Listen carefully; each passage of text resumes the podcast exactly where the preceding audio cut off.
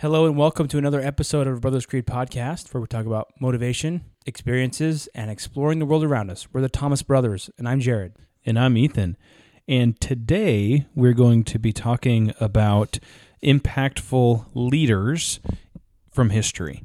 Uh, this is a really cool uh, topic and going to be a good episode. We're going to kind of, Jared and I both picked some of our, our favorite leaders from history, uh, maybe some ancient and some a little bit more recent, and kind of some of the things that they did, some of the, the cool uh, leadership tactics and styles, and, and some of the characteristics that they portrayed. So it's going to be a good one. So let's get into it. Let's do it. You can't climb the ladder of success with your hands in a pocket. We will not go quietly into the night. They tell me you're a man with true grit. I am the one who knocks. Don't ever tell me what I can't do, ever! That's how winning is done.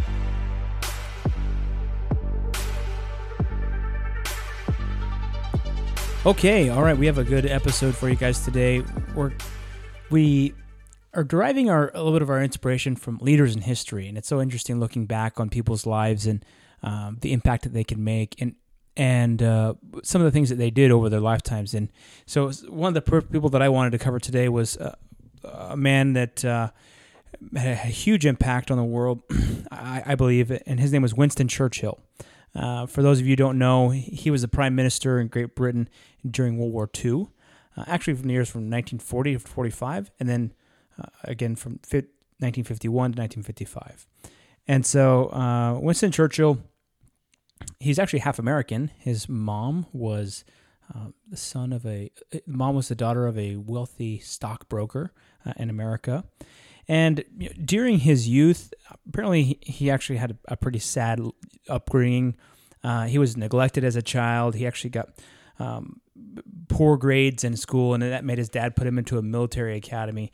Um, it took him three years to, excuse me, three tries to pass the entrance exam to the Royal Military College because he wanted to get in there um, after his, you know, his uh, traditional like studies uh, to get into a college. Uh, and once he did, he actually uh, did really well in, in, in college. And then he soon entered World, World War One. And so, uh, at the time in World War One, really the only action that was going on, well, well, he wanted to, excuse me, he, he wanted to really explore like the world, and he was a, a journalist, uh, and so he did kind of both. He was a soldier and a journalist, and his articles that he wrote got to pretty popular, and it gave him lots of attention throughout the war.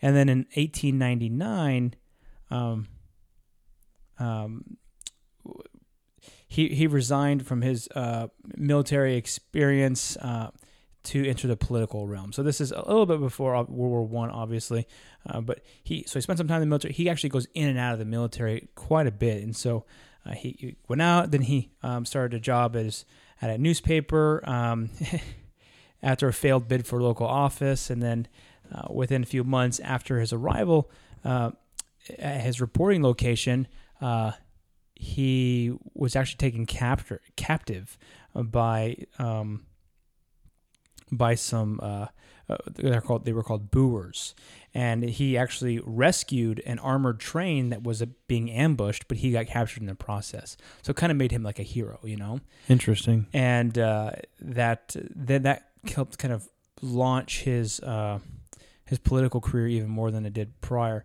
And so he he uh, was able to.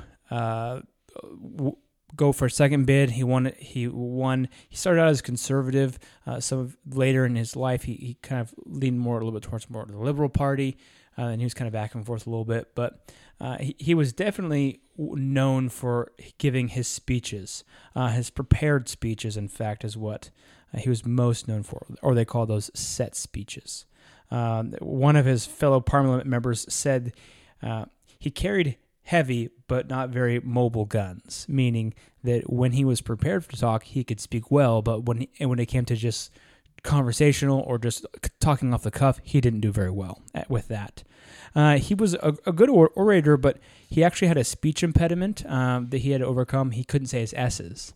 And later, I'll, I'll play a little bit of a clip of some of the stuff that he said, um, and it's it, interesting to hear um, just how he talked and and uh, you know just at, kind of in the clip you can kind of feel that uh, motivation that he inspired in many people.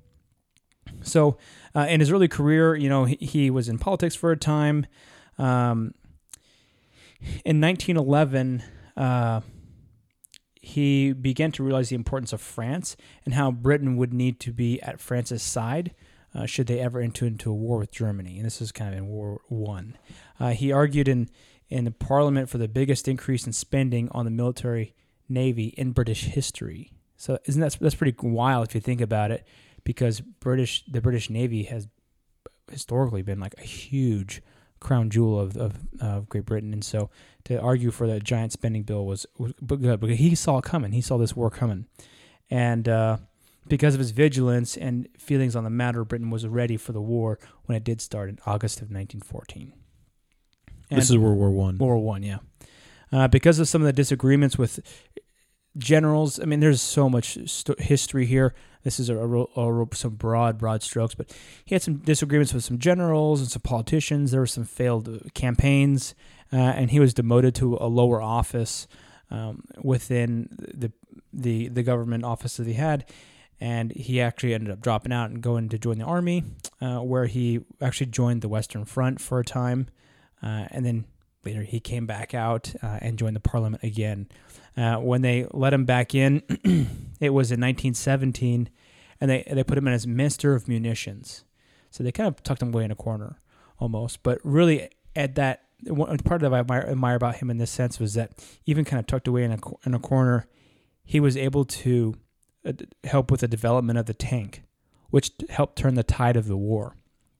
And uh, so I, I like that aspect of him that he strove for greatness wherever he was. And what I like about his story is that it wasn't just like a direct path to greatness. He had setbacks. He got, you know, pushed out of parliament. He had, you know, people saying bad things about him. He was, uh, you know, he just had so many ups and downs. And he just kept going and kept trying to be uh, excellent uh, in every situation and in every position that he was in. in 1940, he put in his um, he was put in as prime minister, and at this point, Hitler and the Nazi war machine was tearing through Europe. France fell, and 250,000 British soldiers were barely able to escape from Dunkirk, which was just right across the channel. Uh, there's a movie about that. Yeah, there is a movie about that, and they're, and they're just basically they were backed up against the. they're on the beaches of Dunkirk. The German, the Nazis were moving in, and then there was submarines, U-boats, all in the in the harbor there, and there, and there's just like they were trapped on both sides and they had nothing to do. So that was when they actually um, there was a, a big campaign to send everybody. Uh, a bunch of people from England, they got in their private boats and stuff like that. They went over and started rescuing a bunch of soldiers, and that was a kind of a, a cool thing where the citizens actually went to rescue the soldiers and bring them back. So that's kind of cool. um, Winston kept motivating his people. Uh, he's one of the famous things he says: "Say we shall not flag or fail.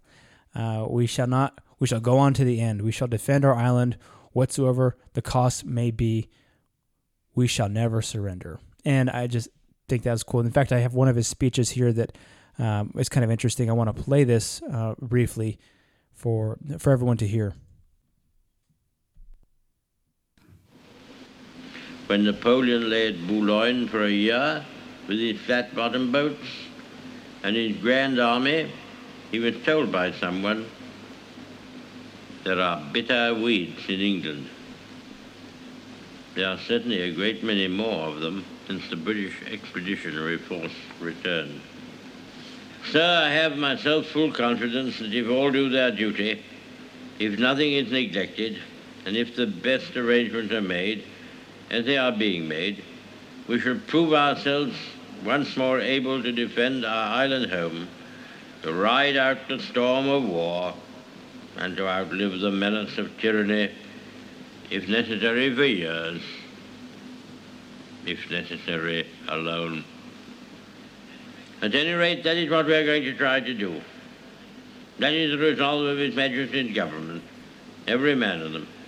That is the will of Parliament and the nation, the British Empire and the French Republic, linked together in their cause and in their need will defend to the death their native soil, aiding each other like good comrades to the utmost of their strength. We shall go on to the end. We shall fight in France. We shall fight on the seas and oceans. We shall fight with growing confidence and growing strength in the air. We shall defend our island, whatever the cost may be. We shall fight on the beaches. We shall fight on the landing grounds. We shall fight in the fields and in the streets. We shall fight in the hills. We shall never surrender. And if, which I do not for a moment believe, this island or a large part of it were subjugated and starving, then our empire beyond the seas, armed and guarded by the British fleet, would carry on the struggle until, in God's good time, the new world, with all its power and might, steps forth to the rescue and the liberation of the old.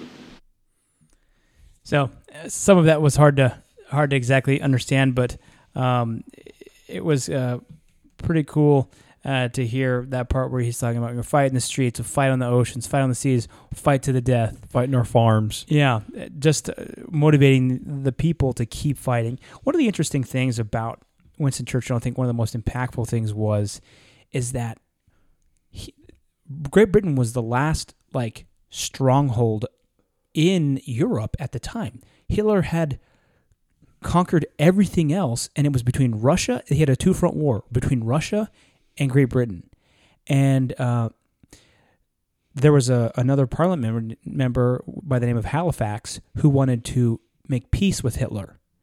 And Hitler's term, he probably would have been very amenable to that because he didn't want to. Hitler did not want to fight a war on two different fronts. So if he had made peace with Great Britain, then he would have only had to fight Russia, and he would have just put all his forces towards Russia.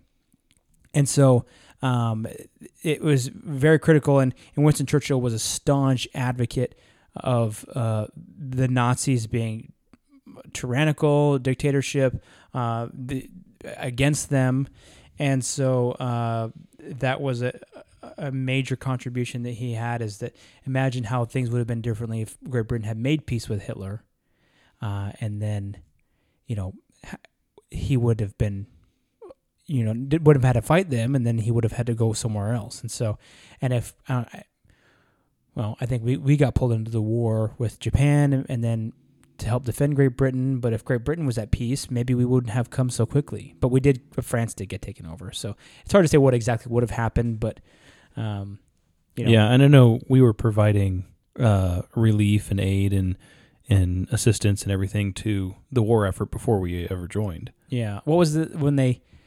Who was the uh, the British um, during the the Revolutionary War? The France France helped us out during the Revolutionary War. America mm-hmm. out. What was the the the general's name? Um, the French general's name. Oh, I can't remember.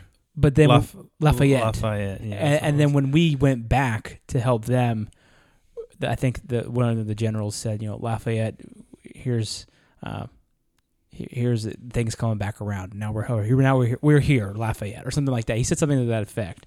That was kind of cool. Uh, just you know to keep in mind that history and like well, you guys helped us when we needed it, and now we're back we to help you when you paying it forward. Yeah, exactly. So eh, great. Um, you know, there's so much to Winston Churchill and his history, but I think like he was such a critical, pivotal and critical person in that point of history to really um, uh, stop the the Nazi machine. And glad that uh, glad that he did. Yeah, for sure. That's great. Um, yeah, I've heard lots of different stories about him. He was a very interesting guy.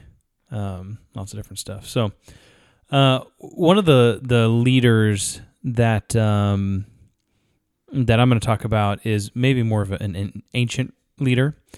Um, and his name was was Lucius Quintus uh, Cincinnatus, right? And this is in the year 500 to 430 BC. So this was a while ago, right? And um, if you think of it, Julius Caesar died in I think 44 BC. So this is like 400 years before Julius Caesar and the the mass of the Roman Empire. So this was maybe Yeah. more towards the beginning portion of the Roman Empire and the Romans uh, altogether. So uh, there was this man. Whose na- his name was Cincinnatus, and he lived on a little farm uh, not far from the city of Rome. Uh, he had once been very well known and very rich. Uh, but due to some different circumstances, and one of his, he had a wayward son that did got into some stuff. Uh, basically, he lost all of they lost all of their wealth, and so he was very poor, um, and was just basically working this farm to survive his little farm. Um, he was a very very wise man, uh, and everyone trusted him. All the people just loved him. Um, and they always asked him for advice when they got in trouble or they didn't know what to do. And the neighbors would always say, "Go tell Cincinnatus, he'll help you. He'll help you. He'll tell you what to do." Um, so he was very known for being uh, very charismatic and, and smart. So uh, they they kind of uh, up in the mountains uh, away from Rome. There were several uh, tribes. They were very fierce. They called them half wild men, kind of like uh, barbarians, right? That lived up in the the mountains ab- above Rome.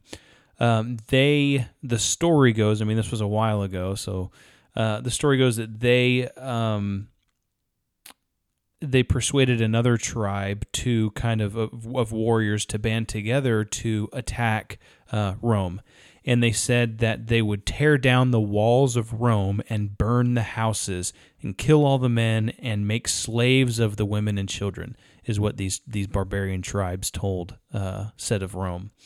And so at first the the Romans were they were a pretty proud bunch, right? Uh, throughout most of history, history, they were pretty proud. Uh, they like to consider themselves brave and uh, did not think that there was much danger with these barbarians. So uh, at this point in time, every man in Rome, every abled man in Rome was a soldier.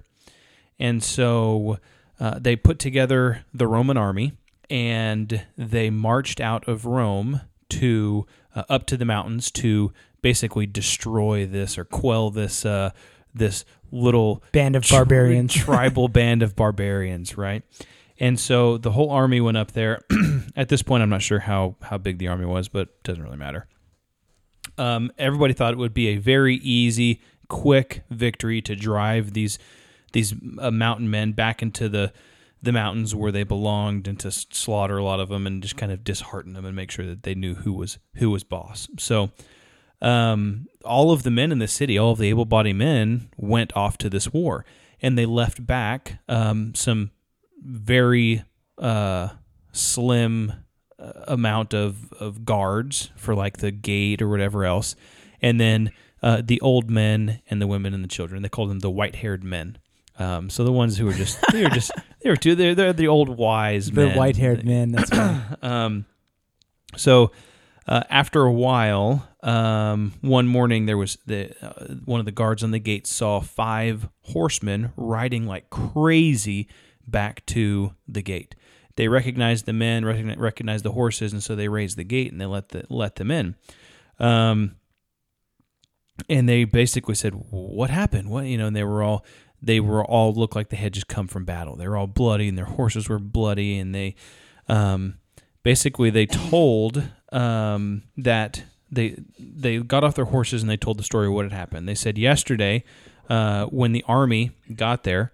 Um, our army was marching through a narrow valley between two very steep mountains, and um, basically it was like cliffs on both sides, but it was very narrow. They could only march like three or four guys uh, abreast at a time, and so they were marching through this narrow, um, the whole army through this narrow valley, and they got ambushed.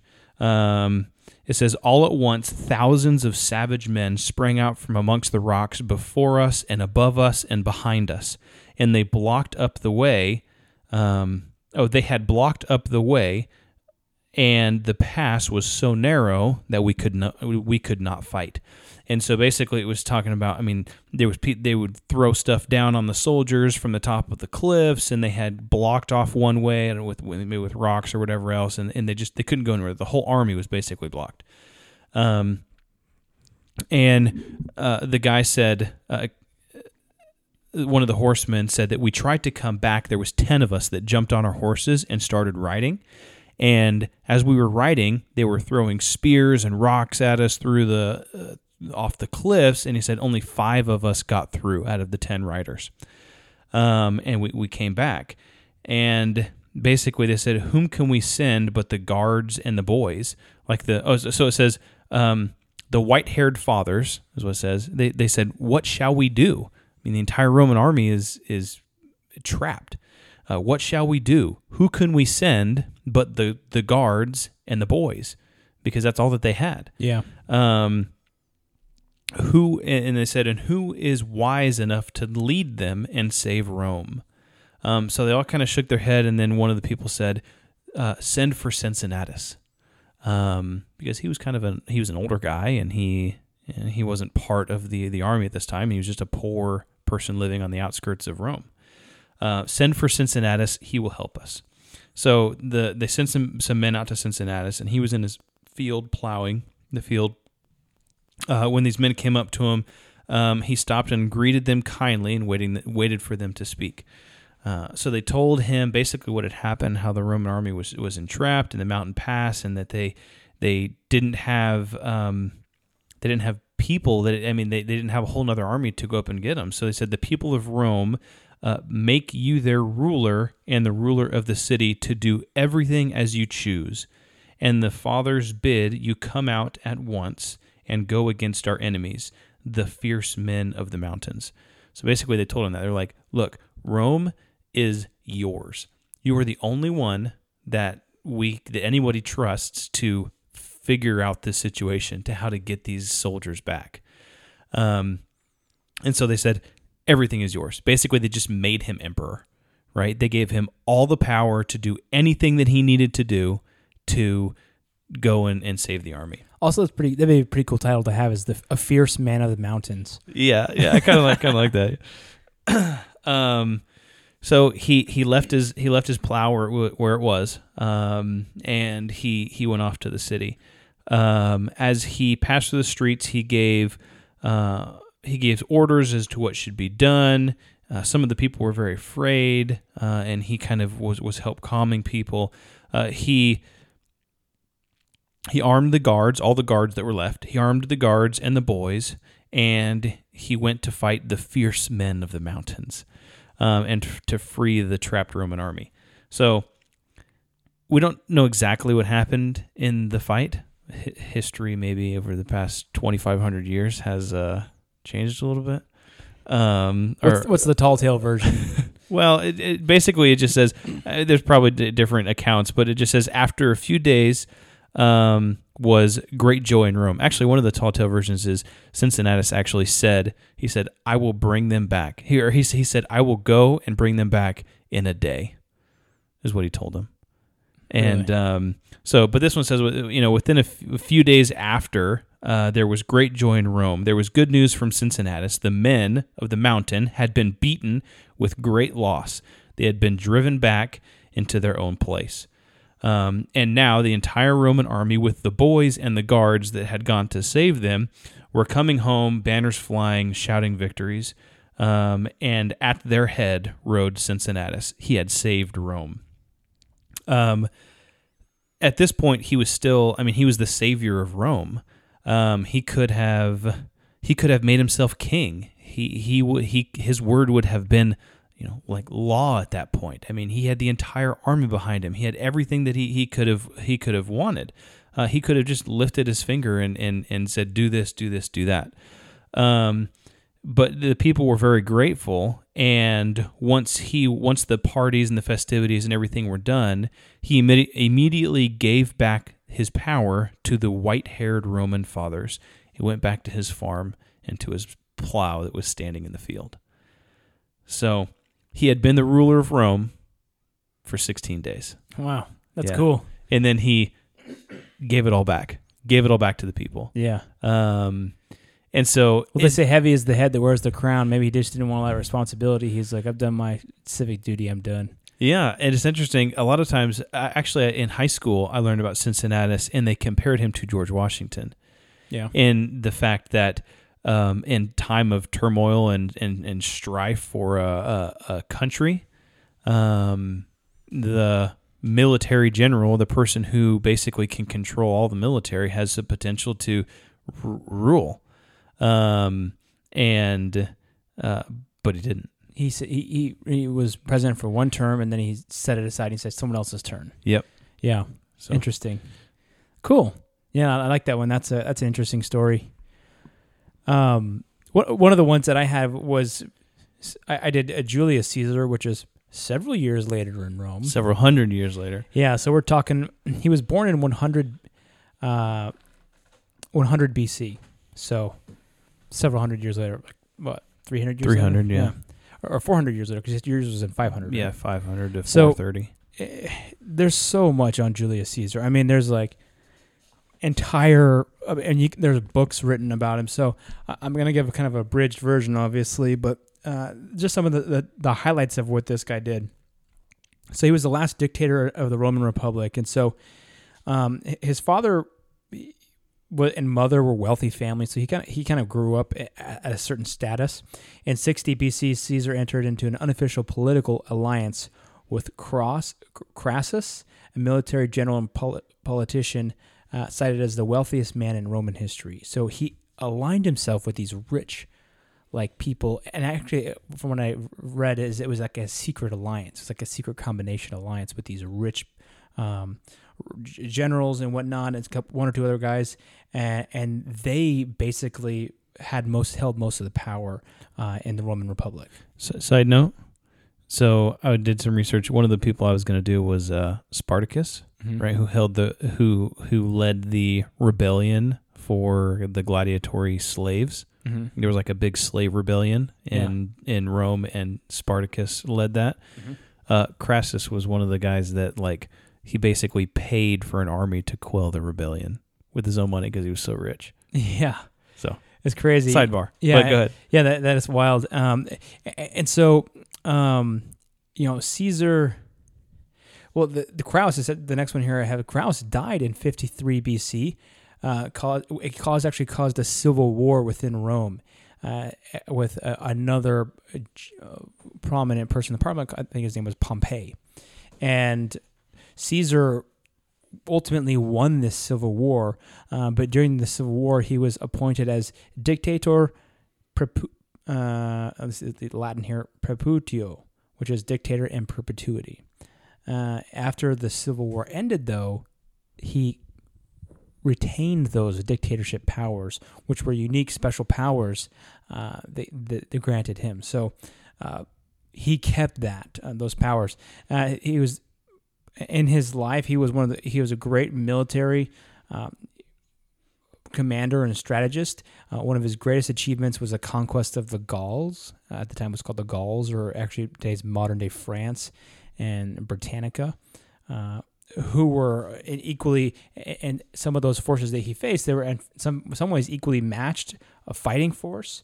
Uh, and he used kind of some of the tribes' divisions and uh, to kind of pit them against each other, and uh, and he conquered that region in 50 BC.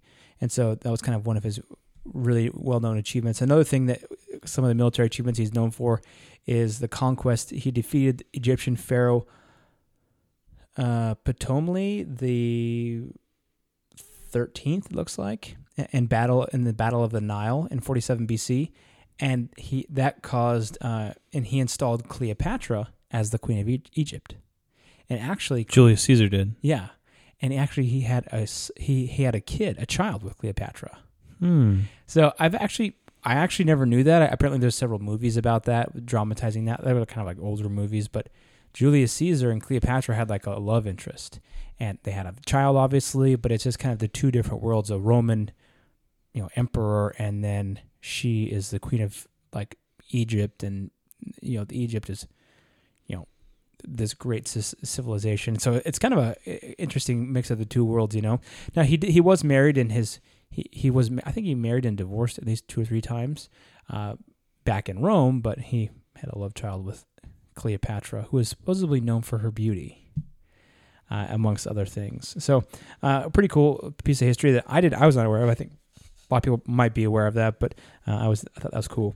Uh, the new calendar. So that was one another thing he put into effect is that the old Roman calendar was like really politically based and it wasn't very good. So uh, Julius Caesar replaced the Roman replaced the Roman calendar with one based off the Egyptian calendar, which was regulated by the sun. Now he set the length of the year to 365.25 days by adding an additional inter they call it intercalary day at the end of February every fourth year. So that's like a the leap, Leap year. year. Uh, Julian cal- the Julian calendar started on the January 1st of January 45 BC, and it remained the predominant calendar in most of Europe till the Gregorian calendar, the most widely used uh, in today's world, slightly refined it by making a 0.002% correction in the length of the year. So just such a minor um, correction, but you really, if you think about our calendar, brings its roots back to Julius Caesar and, and adopting that uh, Egyptian calendar, which you know the Egyptians mathematics, the stars, the rotations of the sun. I mean, they were all about that, and so I, th- I thought that was kind of cool. I never really knew the history of the Gregorian calendar and, and all that. Um, the last one I have here is o- on the day of his death, uh, Calpurnia, which was his wife in Rome, uh, woke up after seeing a terrible dream she had dreamt that she was holding Caesar's dead body in her arms, so she begged Caesar not to leave the house that day. He ignored her warning and went to the Senate anyway. He was stabbed to death that day at least 23 times uh, by people who had betrayed him. Apparently, it was over 60 men who had been involved in the betrayal. Obviously, all of them, all of them didn't stab him, but they were all involved in the betrayal of uh, Julius Caesar. So the mo- moral there is if your wife tells you not to go to work, listen to her. um, I'm gonna stay home today. And so uh, one last thing here is I thought it was a cool one of uh, Julius Caesar's well-known sayings was he would say "Veni, vidi, vi- vici," which means "I came, I saw, I conquered." I always thought that was just a Jay Z thing. Wasn't that Linkin Park Jay Z song? He says, "I came, I saw, I conquered." And I was yeah, I think so. I was like, hey, that sounds familiar. Oh, it's actually not Jay Z. That's that's uh, Julius Julius, Caesar. Caesar. So kind of cool. Now you can uh, you can spout that off to your friends. Like, hey, did you know that this is not Jay Z? Anyway, uh, really inspirational life. He did a lot. He did a lot for actually the veterans of the wars. He did a lot for um, land ownership in the area. He was, um, you know, he, he was he was a, a great ruler, and he did a lot for the people, the just the lay people at the time, and uh, just interesting to look back on someone's life and, and see how much impact they can have uh, on different things, and some of those things even still bleed through today, like the calendar. Yeah. Yeah, it's it's crazy how like history you look back at history and you're like, "Oh, that's why we do it that way." That's really cool. Um so the last the last person that I, I wanted to talk about is is uh, I would maybe describe him as as one of the fierce men of the mountains, right? Uh, Theodore Roosevelt, Teddy Roosevelt. Um, he uh, unexpectedly became the 26th president of the United States on September 1901. Um, after the assassination of William McKinley, um, he was uh, young and physically robust. They said not like in a fat way, but in like a Jacked like a way. jacked way, right? Uh, at age 43, he was the youngest president. Um, actually, I think he was 42 when he went into office, but then quickly turned 43. So 43 years old as a president. I mean, that's pretty young. How old was Kennedy? Wasn't Kennedy one of the, the know. ones? I mean, he was. Bef- he, this was at his time. I mean, he was Yeah. before Kennedy, obviously, but um, yeah, yeah. so they say that he brought a whole new energy to the to the White House.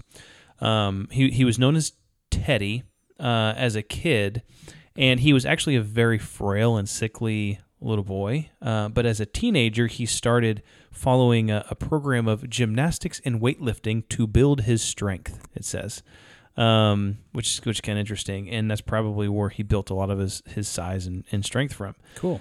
Um, so upon graduation from Harvard in 1880, uh, Roosevelt married um, Alice Hathaway Lee, and uh, then he he actually entered into law school. Uh, he actually dropped out of law school after a year to enter into public service. Uh, he was elected to the New York State Assembly at age 23 and served two terms there. Um, Wow, that's young. yeah. Both his wife and his mother died on the same day in 1884. Of what? Um, it didn't say, but Jeez. I mean, probably sickness or whammy, something man. else. Yeah. So, um, and a grieving Roosevelt spent the next two years on a ranch he owned in the Badlands of the Dakota Territory, where he hunted big big game, drove cattle, and worked as a frontier sheriff.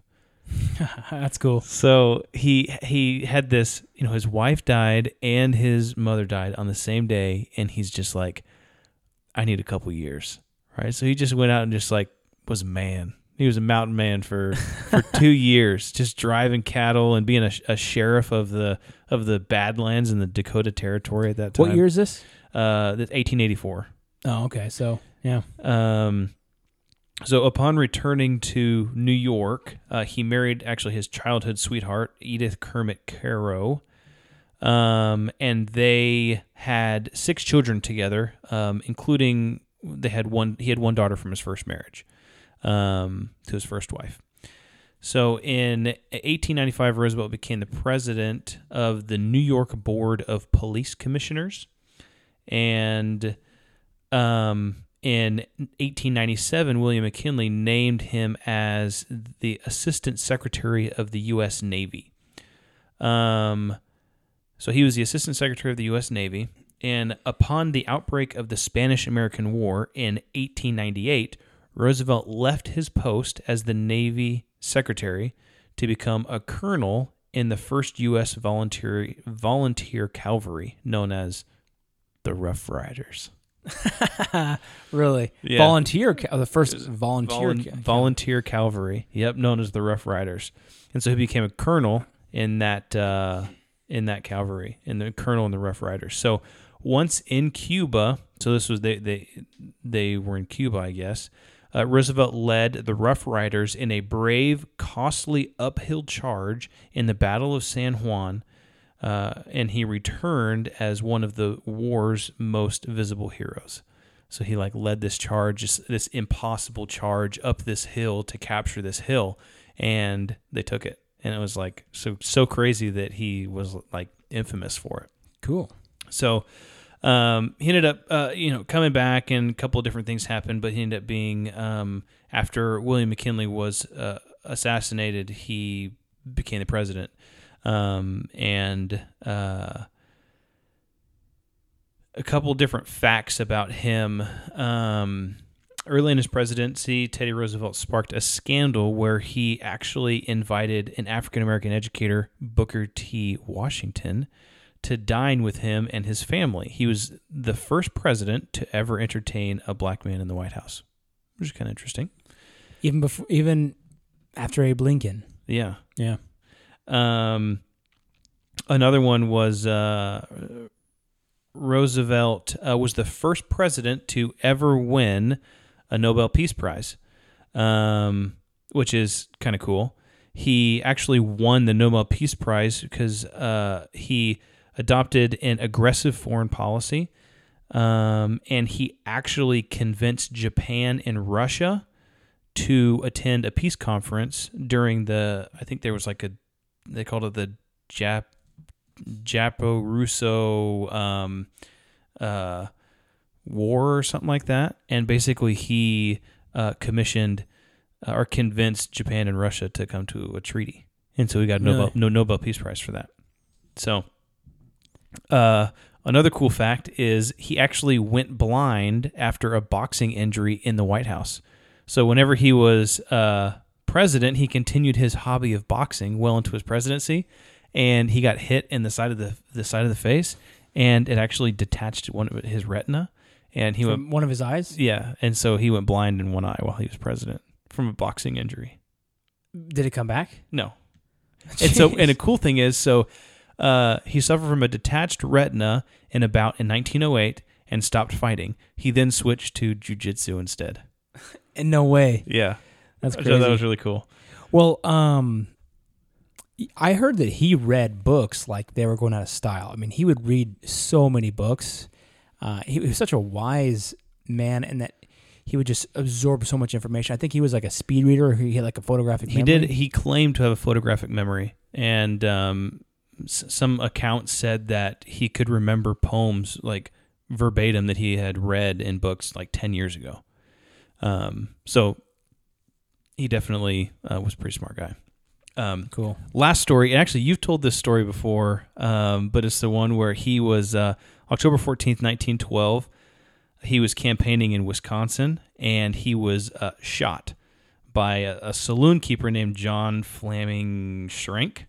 Um, the bullet was lodged into his chest after penetrating his eyeglasses case and then passing through his 50 page speech that he had. Well, he had a 25 page speech that he folded in half, and it went through there and then it lodged into his chest.